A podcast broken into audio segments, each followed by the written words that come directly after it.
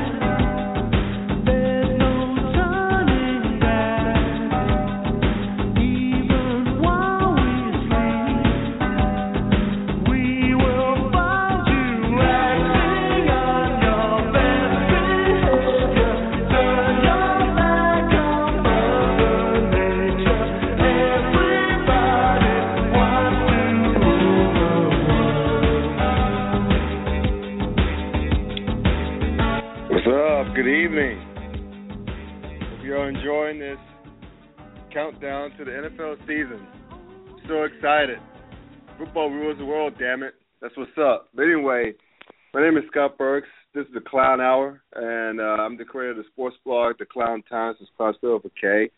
You'll be able to find me on the web at www.theclowntimes.net. And you also find me on Facebook, uh, doing my thing, having a lot, a lot, a lot, a lot of fun.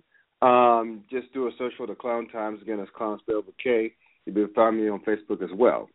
Uh, so, like I said earlier, um, this is where we are approaching the NFL season, and this is the first of our annual Superfan Series. I'm so excited. I'm hyped, and I'm ready to go. And football season can't get here soon enough. So, since I'm a resident of Cincinnati once again, what better team to start with than the Cincinnati Bengals? Not the Bengals, as the Browns fans will call them, but the Bengals. And um, to, help kick, the, uh, this off in style, is a, it's a frat brother of mine, it's a dear pal. Uh, he's also a childhood friend of my wife, um, and uh, he's all around good guy. His name is Andre Edwards. Andre, what's up, brother? Let's do this again. How you doing? I'm well, Mr. Burks. How about yourself? Dude, I'm freaking excited, can't you tell? Um, that the NFL season is upon us, man. It is God is smiling upon us once again. I am about to do a, my own little altar call later on after the show, and I'm ready. I'm freaking, freaking, freaking ready, dude. I'm so ready. Let's go. Oh man, I've already, I've already, I've already sacrificed a few, uh a few lambs and a few fatted calves. Man, I'm ready to go. that is Old Testament style right there. I love it. I love it. I love it. I love it. All right, man. You know how I guess you know how this works by now. You know, for every team outside the New England Patriots, uh, even like even if that team makes the playoffs, something has to have gone wrong, right? So Right. pretty much all 31 teams had something that go that went wrong. So let's just start with the question: What went wrong for the 2014 Cincinnati Bengals? Um, bright lights, bright lights, bright lights. We're like gremlins for some reason when uh, when the Oh, bright lights dude. come on. Um, unfortunately, as a uh, long-suffering Cincinnati Bengal fan, um, you know, there was a point in time where things started to look look up, where it was like, oh man, we're about to make some moves. Things are about to turn out really well. Uh, you know, Andy Dalton Right. and AJ Green out here, and uh, the defense started beefing up. Geno Atkins is a monster. Uh, Vontaze Burfict comes out of nowhere. Domata Peko. You know, you got all these dudes who are like, man, this is going to be really awesome. This is going to be sweet. And then all of a sudden, bright lights come on, cats fold, people get scared, they start Yep. running. Like I don't Yep. know, I don't know if we're gremlins or cockroaches. Either way, one of the two. We don't like bright lights, man. Um, and most people will tell you, you know, straight up, hey, it's, it's Andy Dalton's fault. He's a he's the main reason why we lose these games. And to be honest, you know, the quarterback gets too much of the blame and way too much of the accolades. Too much. Nobody ever talked about Right. this left tackle lost four playoff games or this defensive end won you know, six Super Bowls. Nobody ever says that. It's all about the quarterback and and what they bring to the table and the head coach. And so I think it's while it is, you know, on Andy Dalton and on Marvin Lewis and those are the people that I talked about. Look at that defense last year, man. They got they got ran roughshod on um, just as much as yeah, they did. You know the the the offense underperformed, so did the defense. And if you look historically at you know their playoff performances two years ago, San Diego just ran a mud hole through those dudes. Um, you know, right? You remember at, that. Yeah, and it's it's it seems to be that once those lights kick on, and there's just a singular moment of doubt that creeps in, whether it's an interception or an early touchdown by the the, the opposing team or whatever it may be. As soon as there's some hint of adversity, you can almost look at cats on the sidelines and go, "Oh," and then here we go again. Here we go, and it's that "here we yeah. go again" mentality that I think ends up bringing the Bengals down. Now, why do you think they don't perform well when the lights are brightest? I mean, for example, like I can point to last year where you guys played the Cleveland Browns at home on a Thursday night.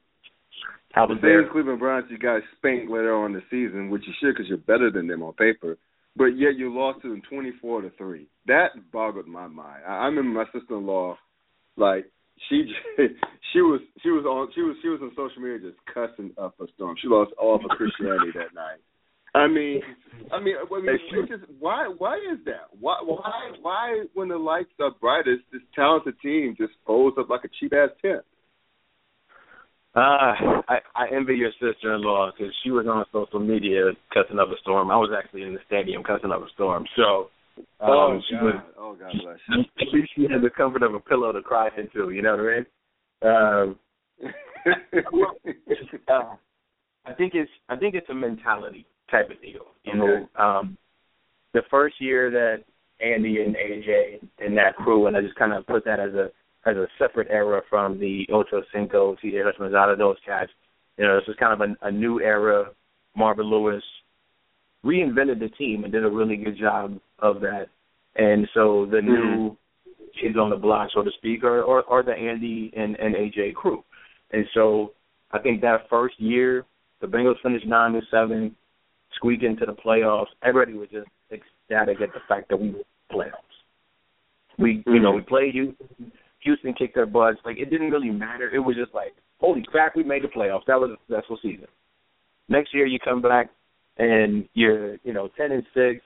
You're feeling pretty decent, man. We tough draw again in Houston, but I think we got a shot. I think I think we can do it. I think yeah, yeah. I just yeah, I think we can do it. It's the second year. Why not? And and you lose again to Houston, and then the proverbial set and missed spike was that San this third year San Diego. Because six Mm. weeks before you went out to San Diego, beat the tar San Diego in their own house.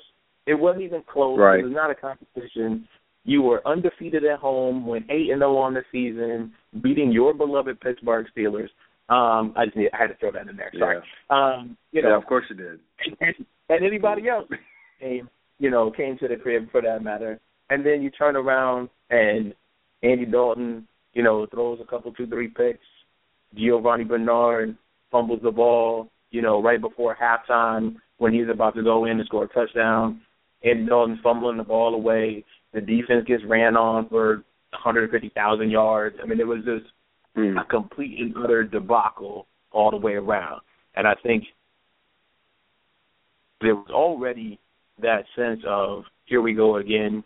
But once that happened, I, I do believe that the Bengals could probably benefit from a sports psychologist more so than Andy Dalton going to work with Tom House and you know the quarterback guru and let's work on arm angles and do all that. Somebody needs to talk to Andy and somebody needs to talk to this team about how do you mentally get over that hump and where does that come Right. from? And you know, part of it is Andy, part of it's Marvin Lewis. Marvin Lewis is a, Mhm. an exceedingly conservative coach. He's that dude that says if if I can win nine to seven, I'll take it because we got to win. As Mhm. opposed to other coaches like Bill Belichick, who will put his foot on your throat and watch you turn purple. Right. And, right. and that's that's not the Marvin Lewis philosophy. It's play tough defense, don't turn the ball over on offense, and eventually when it comes down to the fourth quarter, we'll make a play and we'll go ahead and win. And when you have that mentality, your players play so tight because you know you don't have a very large margin for error. And if that that margin is small, as soon as something goes wrong, how do you make up for that? And how do you right. you turn that around? And it's been that's been his philosophy since he's been here. It's 13 years. That's a long time to a long ass time. ingrain that in the but it's ingrained in the culture. It's ingrained in everything that they do, so that when something does go wrong, it's oh crap. How do we fix this? How do we turn it around? Oh crap, the bright lights are on, and Andy threw an interception in the first quarter. So you can pretty much turn this game off and go to bed because it's not getting any better from this point moving forward. Mhm. Mhm. So it's, I think it's crazy. I think it's, yeah, I mean it stems from the head coach on down. Right. That's too bad because you guys are talented. Again, you guys are very talented on paper. I was telling uh, one of my boys here that uh who's not a Bengals fan by the way, but I was just telling him in general, since he's now a new inhabitant of Cincinnati as well, they have no excuse. Y'all have no excuse of not getting it done this year. You guys got talent. You know, you guys got, you know, and everything else. I mean, you just got this to, to sound like Stephen A. Smith. You just got to find a way to get it done. So, uh, going through the season, you like that, didn't you? Um, but seriously, Yeah. you guys got to, you guys got to get it done. You guys got to find a way to get it. No excuses, no excuses whatsoever. Because you guys didn't have much of a pass rush. On top of No. that, right? So, exactly. So, you know, I mean, and so like, um, I remember in the playoffs. I mean, Andrew Luck, you guys played better against Andrew Luck in the playoffs, but still, he picked your asses apart. As did Ben, Yep. ben Roethlisberger, as a few other things. Because let's just, just um, um, like, uh, like, uh, like, uh, like before we get into the draft, let's just go back to your season last year. You start off three and zero. You beat Baltimore. You, well, first of all, you guys just own Baltimore. You guys out own Baltimore. But you, Yep. you beat Baltimore at their place. Spanked Atlanta. I know they suck, Yep. but still. Spanked Tennessee. Got a Yep. bye week. Got Yeah. smashed by New England. I mean, no shame in that. I mean, they're only the defending world champs now. But you guys, that, that Panthers game had to hurt because, yo, your kicker missed a chip shot, the 37 yard field goal. And I remember we were in the car listening to the game on on Sirius XM radio coming back from somewhere. I forget where we were coming from. And Randy, like my wife, Randy was like exasperated. I laughed out loud. I'm uh, it's going to be in a tie, but but yeah, this is crazy. Then you guys lost to Indianapolis, got shut out. Then beat Baltimore again, beat Jacksonville, go to five two and one. Quickly got their asses beat by Cleveland at home. By the way, then you went on a run. You you beat the Saints, you beat the Texans, you exercised those Texas demon Texan demons, right? At, at Houston, no less. It seemed like Andy Dalton conquered his house of horrors, right? And I was like, well, shoot, these guys will be on a mission. They they spanked Houston. They Right. exercised some demons. Exercised some demons. They these guys squeaked by Tampa Bay, and then of course, guess who? We day. Guys lost Yeah. to Pittsburgh at home. You guys spanked Cleveland in a revenge game. You beat down Denver on Monday night, and with the division on the line, you lost to us again on the bright lights. So the thing is, you guys won ten games again. You guys made the Yep. playoffs again, but I, I mean, I'll have to tell you what happened in, in the first round again. So it's it, it's it's frustrating for a fan to watch. Me as a fan to watch because, like I said, you guys are so much better than this. And you know, I mean, you know, the, you know, the sad part is that in the '90s, shoot, you guys were praying for seasons like this. I mean, the thing is that you guys had what four consecutive winning seasons, the, like four consecutive winning seasons. Uh, I think it's four, and, and you know, making the playoffs every year. But you guys have to get that playoff win. And I think once you Yep. guys get that playoff win, you guys will be on your way. So let's talk about your draft right quick. Let's just let's let's lighten the mood for, for for a minute. So I noticed you guys went offensive line heavy in the first two picks yep. uh, which was needed, which was very much needed. um, you know, which will help, which will probably help your you know, protect you know protect the, uh, their quarterback as well as improve what I was already was I thought was a very good running game you guys had, uh, led mm. by um, Jeremy Hill. Jeremy Hill is a yes, sir. Jeremy yes, Hill is a freaking beast. I mean, he if he's not your starting running back going in, going into this season, so he needs to be fired because he's a stud. He's a he's a stud. He, he was a stud at LSU, so he yep. he's he's a freaking stud. Um, but I noticed you guys drafted two more tight ends. Tyler Kroft in the third round, CJ Uz- Uzomah, almost like CJ Uzomah, right? CJ Uzomah from Auburn in the fifth round. I mean, as far as those two tight ends are concerned, do you think Tyler Eifert is it is it Effort or Eifert, by the way? Neither one. It's Eifert. Oh, Eifert. Okay. So do you think that Eifert will come will be healthy?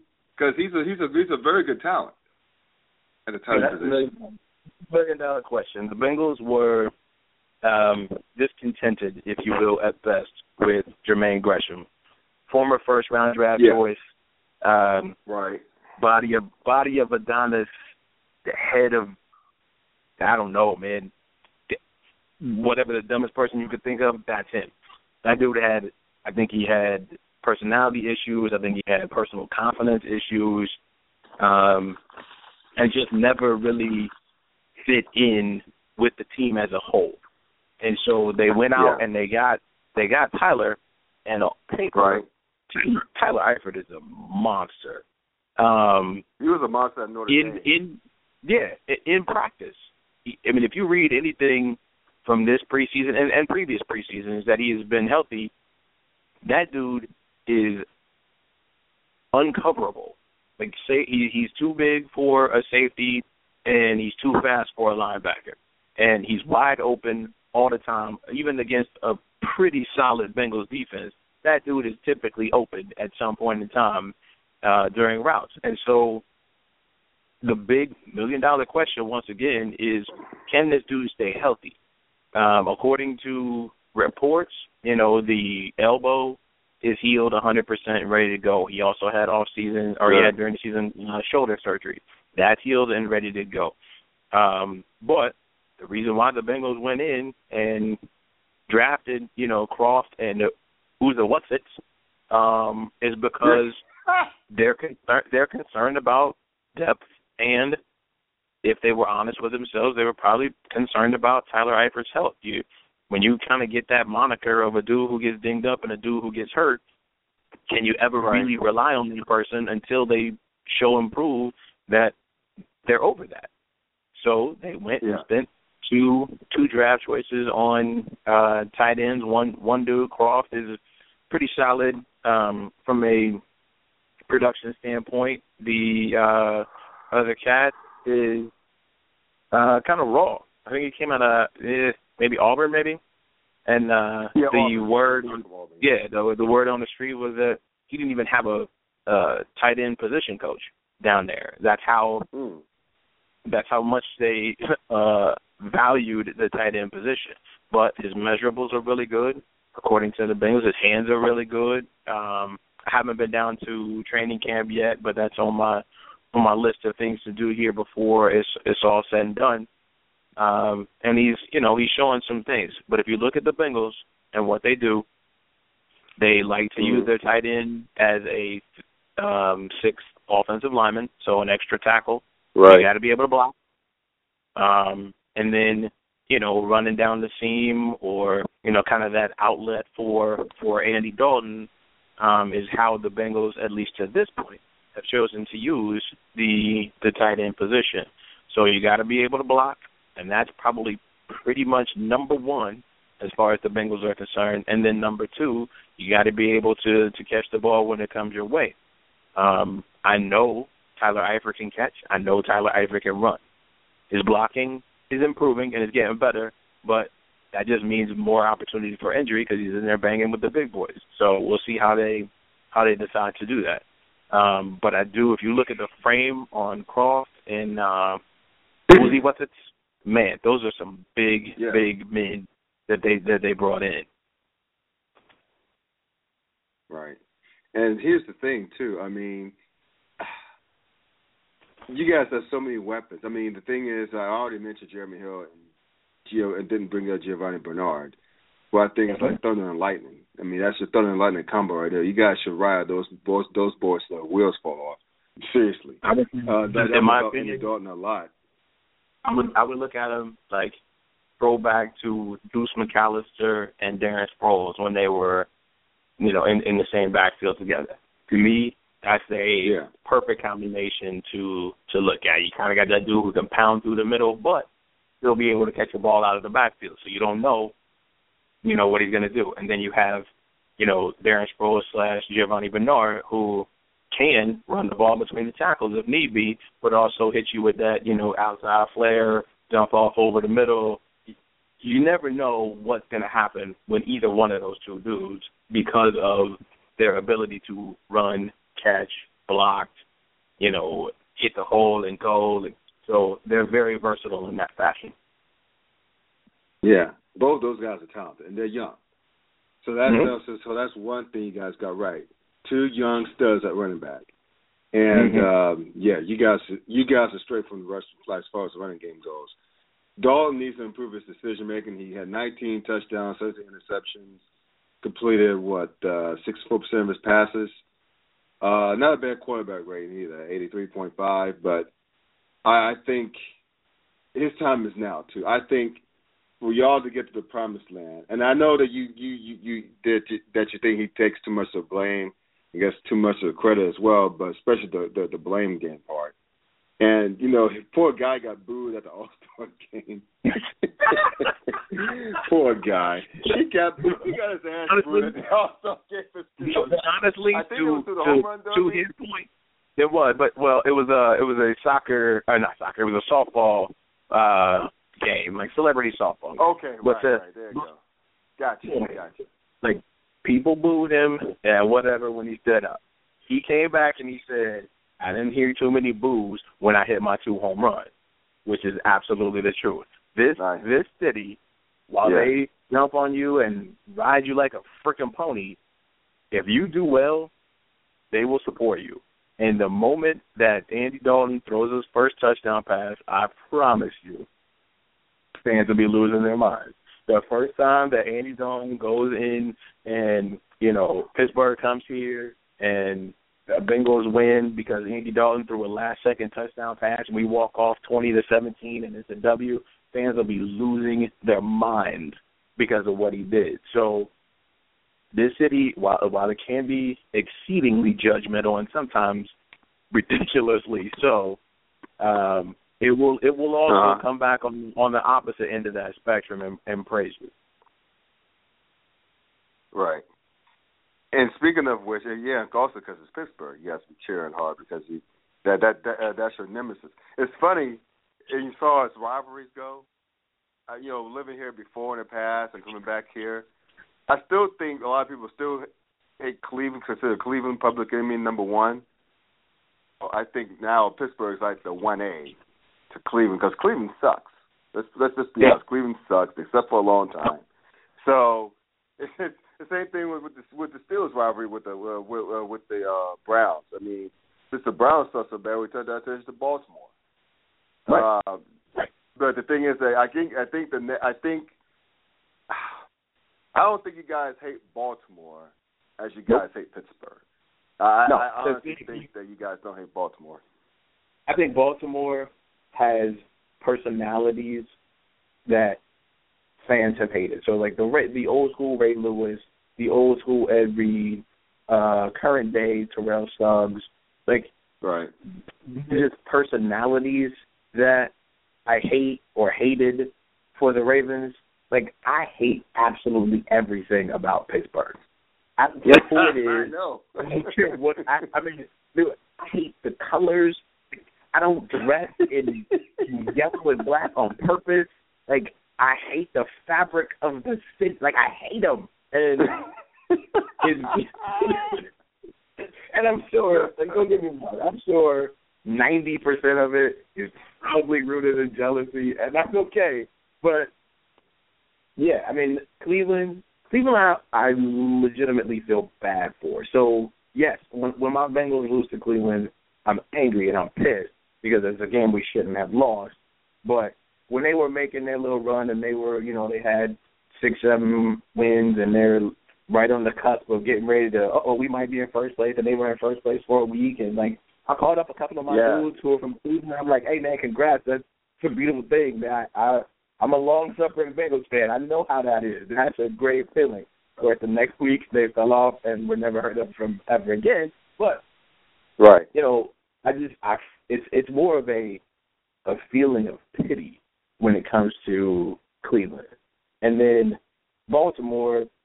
They I watch Baltimore bully other teams, and for whatever reason, they don't do that to Cincinnati. Right. How you long. No matter how long they've been around, no matter who our players have been, no matter how crappy the Bengals have been and how great Baltimore has been, you can almost guarantee at least one of Baltimore's losses in the season is to Cincinnati. I don't know if it's because like that's the passion of Marvin Lewis, that's where I came from. We have to beat these dudes, do it for me, whatever. I don't know what it is, but Baltimore, while they may bully NFC teams, while they may bully other AFC teams, when they play the Cincinnati Bengals, that bullying stops at the door. But for whatever reason, with the Pittsburgh Steelers, it's like big brother and little brother, and it ain't even close. Like it's, it's not even close. When the Bengals win, it's kind of like, whoo, thank God. Whew, okay, we got, whew, okay, we got what, we got what. It's never a feeling like, yeah, yeah, that's what I thought. That's right. We won that game, and we, when we see you again in six weeks, we gonna win that one too. It's like, oh, thank you, Jesus. We didn't lose twice to Pittsburgh this year. Okay, okay, good, good, good. good. I mean, you just you just see it in you see it in the gameplay. You see it in in the players on the field. You know, like I hated it two years ago when they broke my man Kevin Huber's jaw, but that's the type of aggressive play that Pittsburgh plays with. Whereas again, just going back to that whole Marvin Lewis piece of play really tight defense and we'll pull it out eventually, dudes. No, Pittsburgh is here to kick your ass. And that's all they're here to do. And when it's done, we'll shake hands and I'll walk off the field. I'm here to kick your butt, dude. Period. And they show it every Bengals for whatever reason haven't no matter who the players are that are here, haven't developed that killer instinct to counteract whatever it is that Pittsburgh has from a mental whole perspective over them. Yeah, that's a good point. But you know what? Take solace in this. Once upon a time, we being Steelers owned the Ravens before the Ravens finally broke through. So it's cyclical. It, it's cyclical. Yeah. So just keep that in mind. Just keep that in mind. Just throwing it out there. This is the circle ever. I've been on it for about thirty years. It's annoying.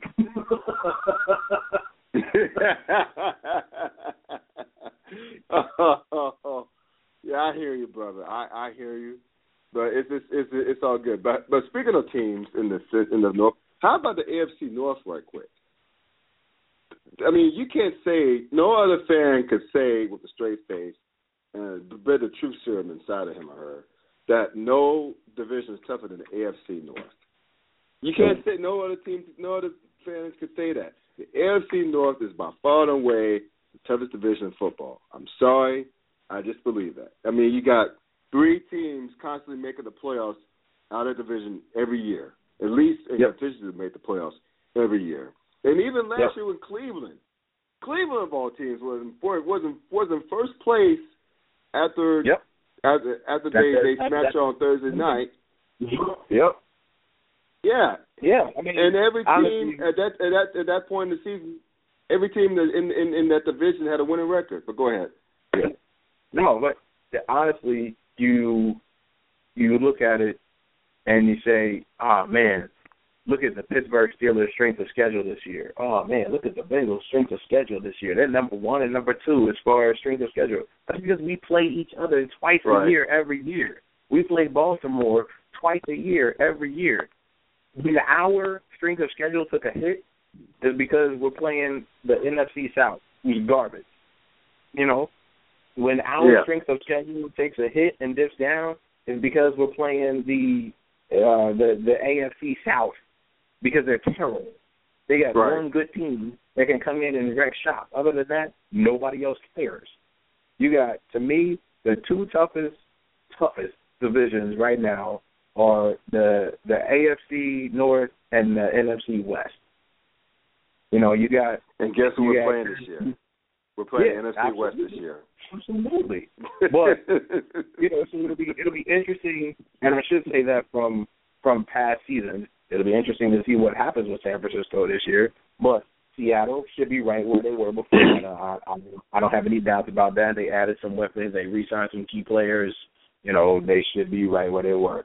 I think Arizona is an intriguing is an intriguing team, especially if they can keep Carson Palmer upright and healthy. Uh, and that defense is is sick.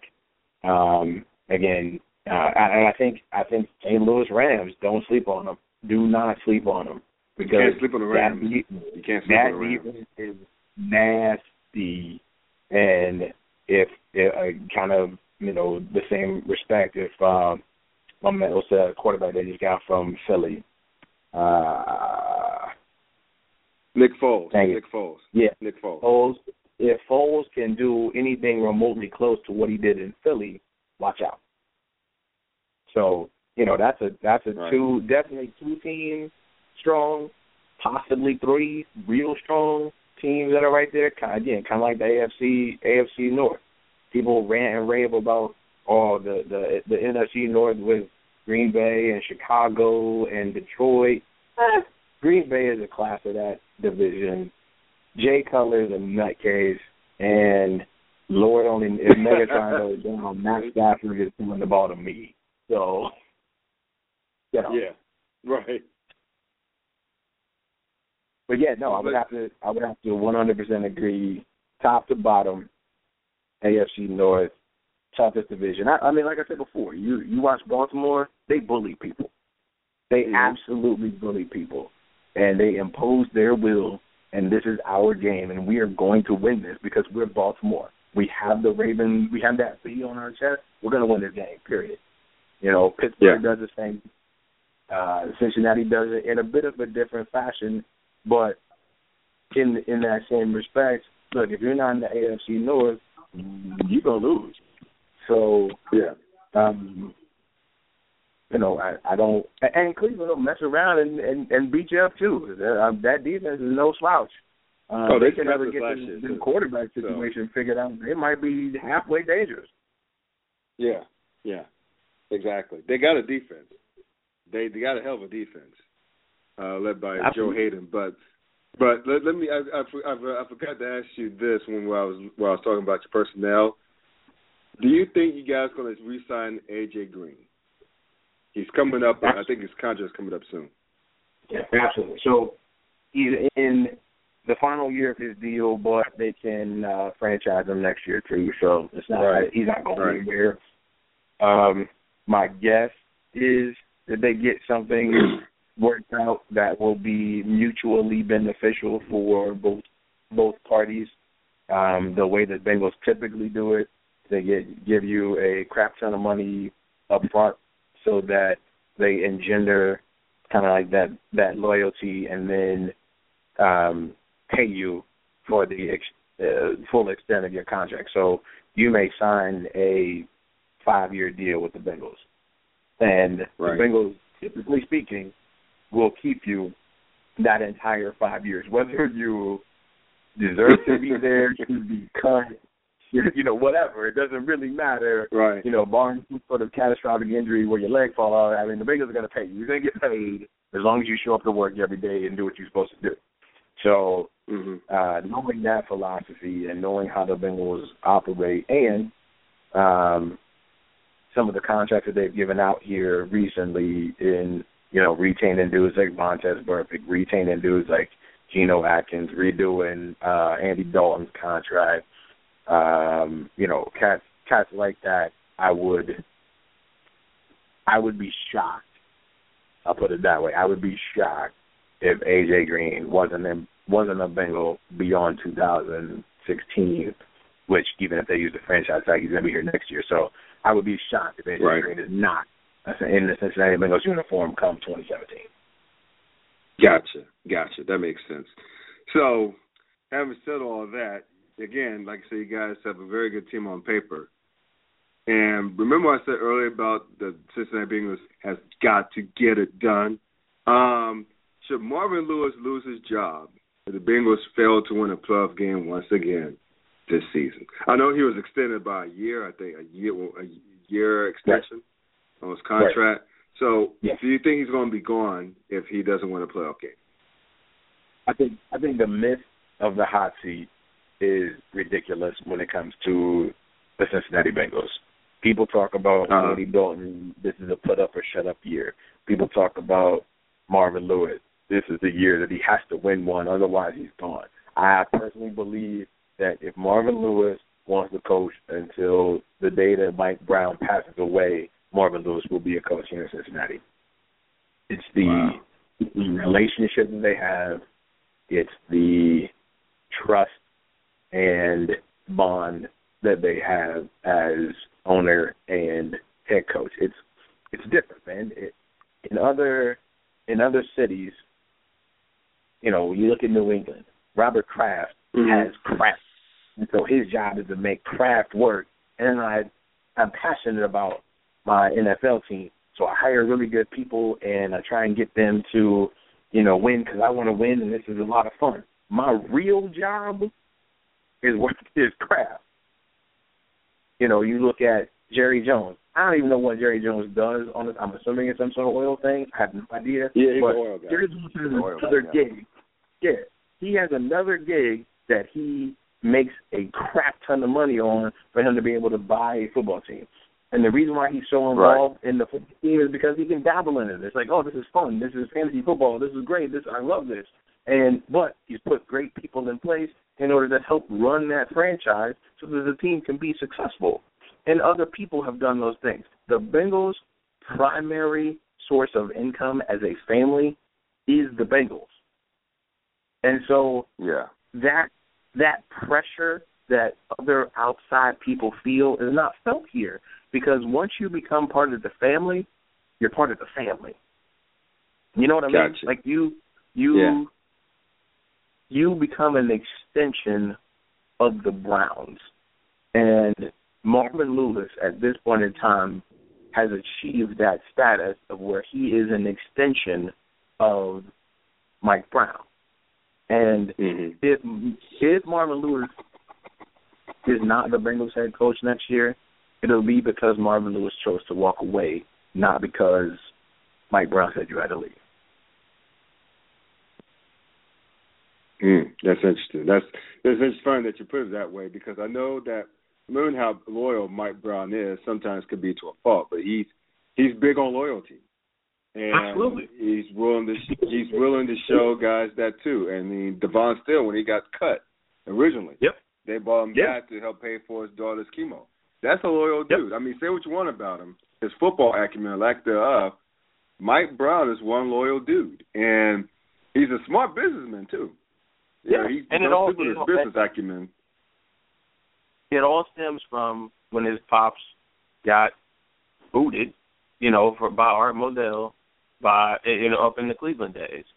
So, like that that hurt them. That shook the entire foundation of the Brown family, and he ended up coming to Cincinnati and forming a team, and you know the rest is history, so to speak. But Mike Brown saw that, saw what it did to his family, saw what it did to his to his dad, and was like somewhere in his brain made the association that nah, we're not. I'm not doing this. I would never do that to somebody else. And from here on out, I'm a loyal person and I'm a loyal dude. And that's why, again, that's why, you know, when you look at a dude like Leon Hall, Leon Hall, decent player in his in Mhm. his prime, he was a great player. But you know, two AC, two uh, Achilles tendon tears later, he's still vying for a starting cornerback position when you got two first round picks the last couple of years who should be starting. If nothing else, purely Mhm. for the fact that the first round picks who are seven years younger than Leon Hall. But you know, it's that it's that loyalty. Leon Hall is making like I think he counts like nine point seven mil versus the cap this year. Is Leon Hall a nine point seven million dollar player right now? No, he's not.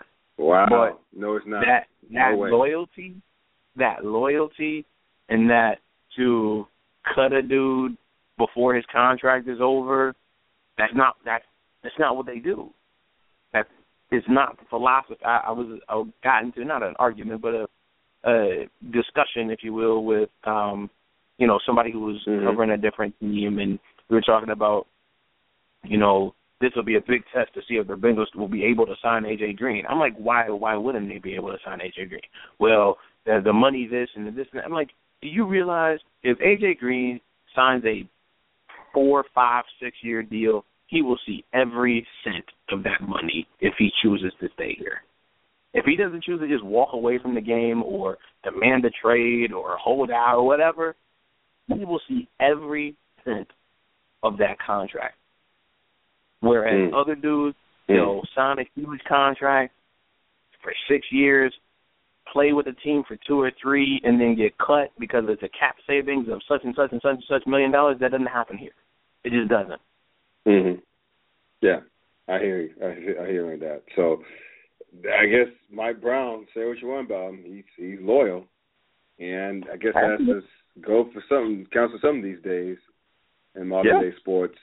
So, so let me get uh, get you out on here on this. How do you think the Bengals are fair in 2015? I'm looking at your schedule right now. I'm sure you you know the schedule as well. Um, this is I'm gonna go go through game by game, but uh, just give me uh, off the top of your head how you, you guys think you're gonna fare this year. Um, looking at probably nine and seven, ten and six with a good bounce Mm. or two, you know, our way. Um, Yeah. nine and seven is probably more more likely, and and trying to push for for a fifth or sixth uh, spot into in, into the playoffs. Um, it's gonna be tough this year, man. Um, I think on paper the Bengals are talented enough to to hang with anybody. Um, Mhm.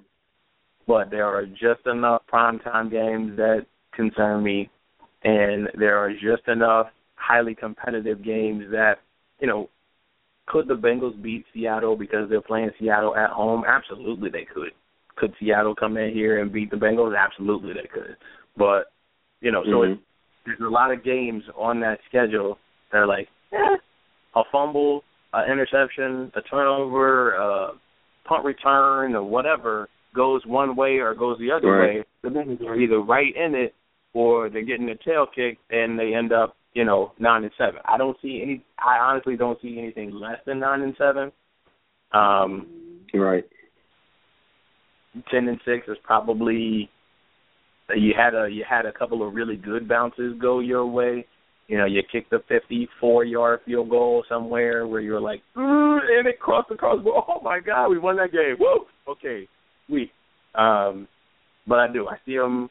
I see them right around that fifth, sixty-four uh, playoffs, somewhere nine and seven, ten and six. Mhm. Yeah, because I'm looking at the schedule now. I mean, I hate to break it to you, but you have a few primetime games this year. Uh, uh, the first primetime. I know, right? I hate to break break it to you. The first primetime game is home against. Well, actually, no, it's home against Cleveland again. How about that? Uh, another Yeah. Thursday night game. Um, then you guys are home against the Texans Monday night. You guys are at San Fran Sunday night. That's an old Super Bowl matchup from yesteryear. And finally, you're home. You're you're on the road at Denver. Peyton's Revenge. So, so Monday if you night. look at, if you look at let's look at those let's look at those games individually. What did you say the first one was? Cleveland at home Thursday night. Cleveland. Yeah. Yeah. I mean, sure, I would have said the exact same thing last year, but that's a game you should you should win. And there's nothing Right. else, because you saw Josh McCown last year when he played for Tampa Bay, you kind of know his strengths and weaknesses and what he can do. So it's, it's either him or Johnny Manziel, which I'm like, dear God, please let it be Johnny Manziel. Um, Right. Right. so you should. I mean, you you have enough information and enough talent to be able to beat Cleveland. And the the reason why you lost to Cleveland the first time was because Joe Haden could shut down uh AJ Green. And I'm not even sure. I don't remember. Maybe AJ wasn't even playing or was broke up or hurt or something. But you could put Joe Haden on the best cornerback and on the best wide receiver, and Andy Dalton had nobody else to throw to. So this year, if we can make it to Cleveland healthy, with his Marvin Marvin Jones, Mohamed Sanu, Tyler Eifert, plus you know you got a uh, Giovani Bernard Jeremy Hill. I think we should win that game. What did you say the second one was? Okay. Uh, Houston. At home against Houston. Houston. Yeah, I don't even. I mean, it's at home. It's Houston. I don't. I don't really fear Houston per se. J.J. Watt can wreck the whole person's life, but you put what? Right. You put him up against Andrew Whitworth. I'm not gonna lie to you. I'm taking Andrew Whitworth. Yeah. Um, yeah.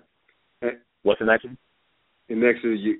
You're at San Fran. The next one at San Fran. I don't know San Fran. Well, I don't know what type of team San Fran will have. They're, exactly. downward. At least, at least by then, we should know what type of team they are. Right.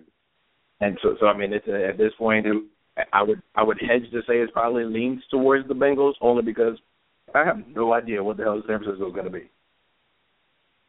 Right. And then what's and last but not Denver? least, you guys get Denver on the road. Yep, Denver on the road.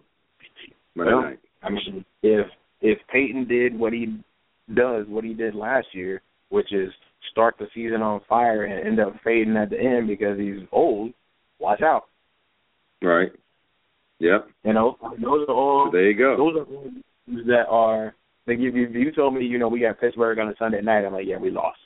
If you told me we got Baltimore in Baltimore on a Monday night, yeah, we lost. If you told me we had Seattle on a you know Thursday night, yeah, we lost. But the teams and the matchups that they have, I'm like, you at least got a decent shot because they're not they're not teams that are overwhelmingly great. Denver is good, but it'll be interesting to see what Peyton is at the end of the season.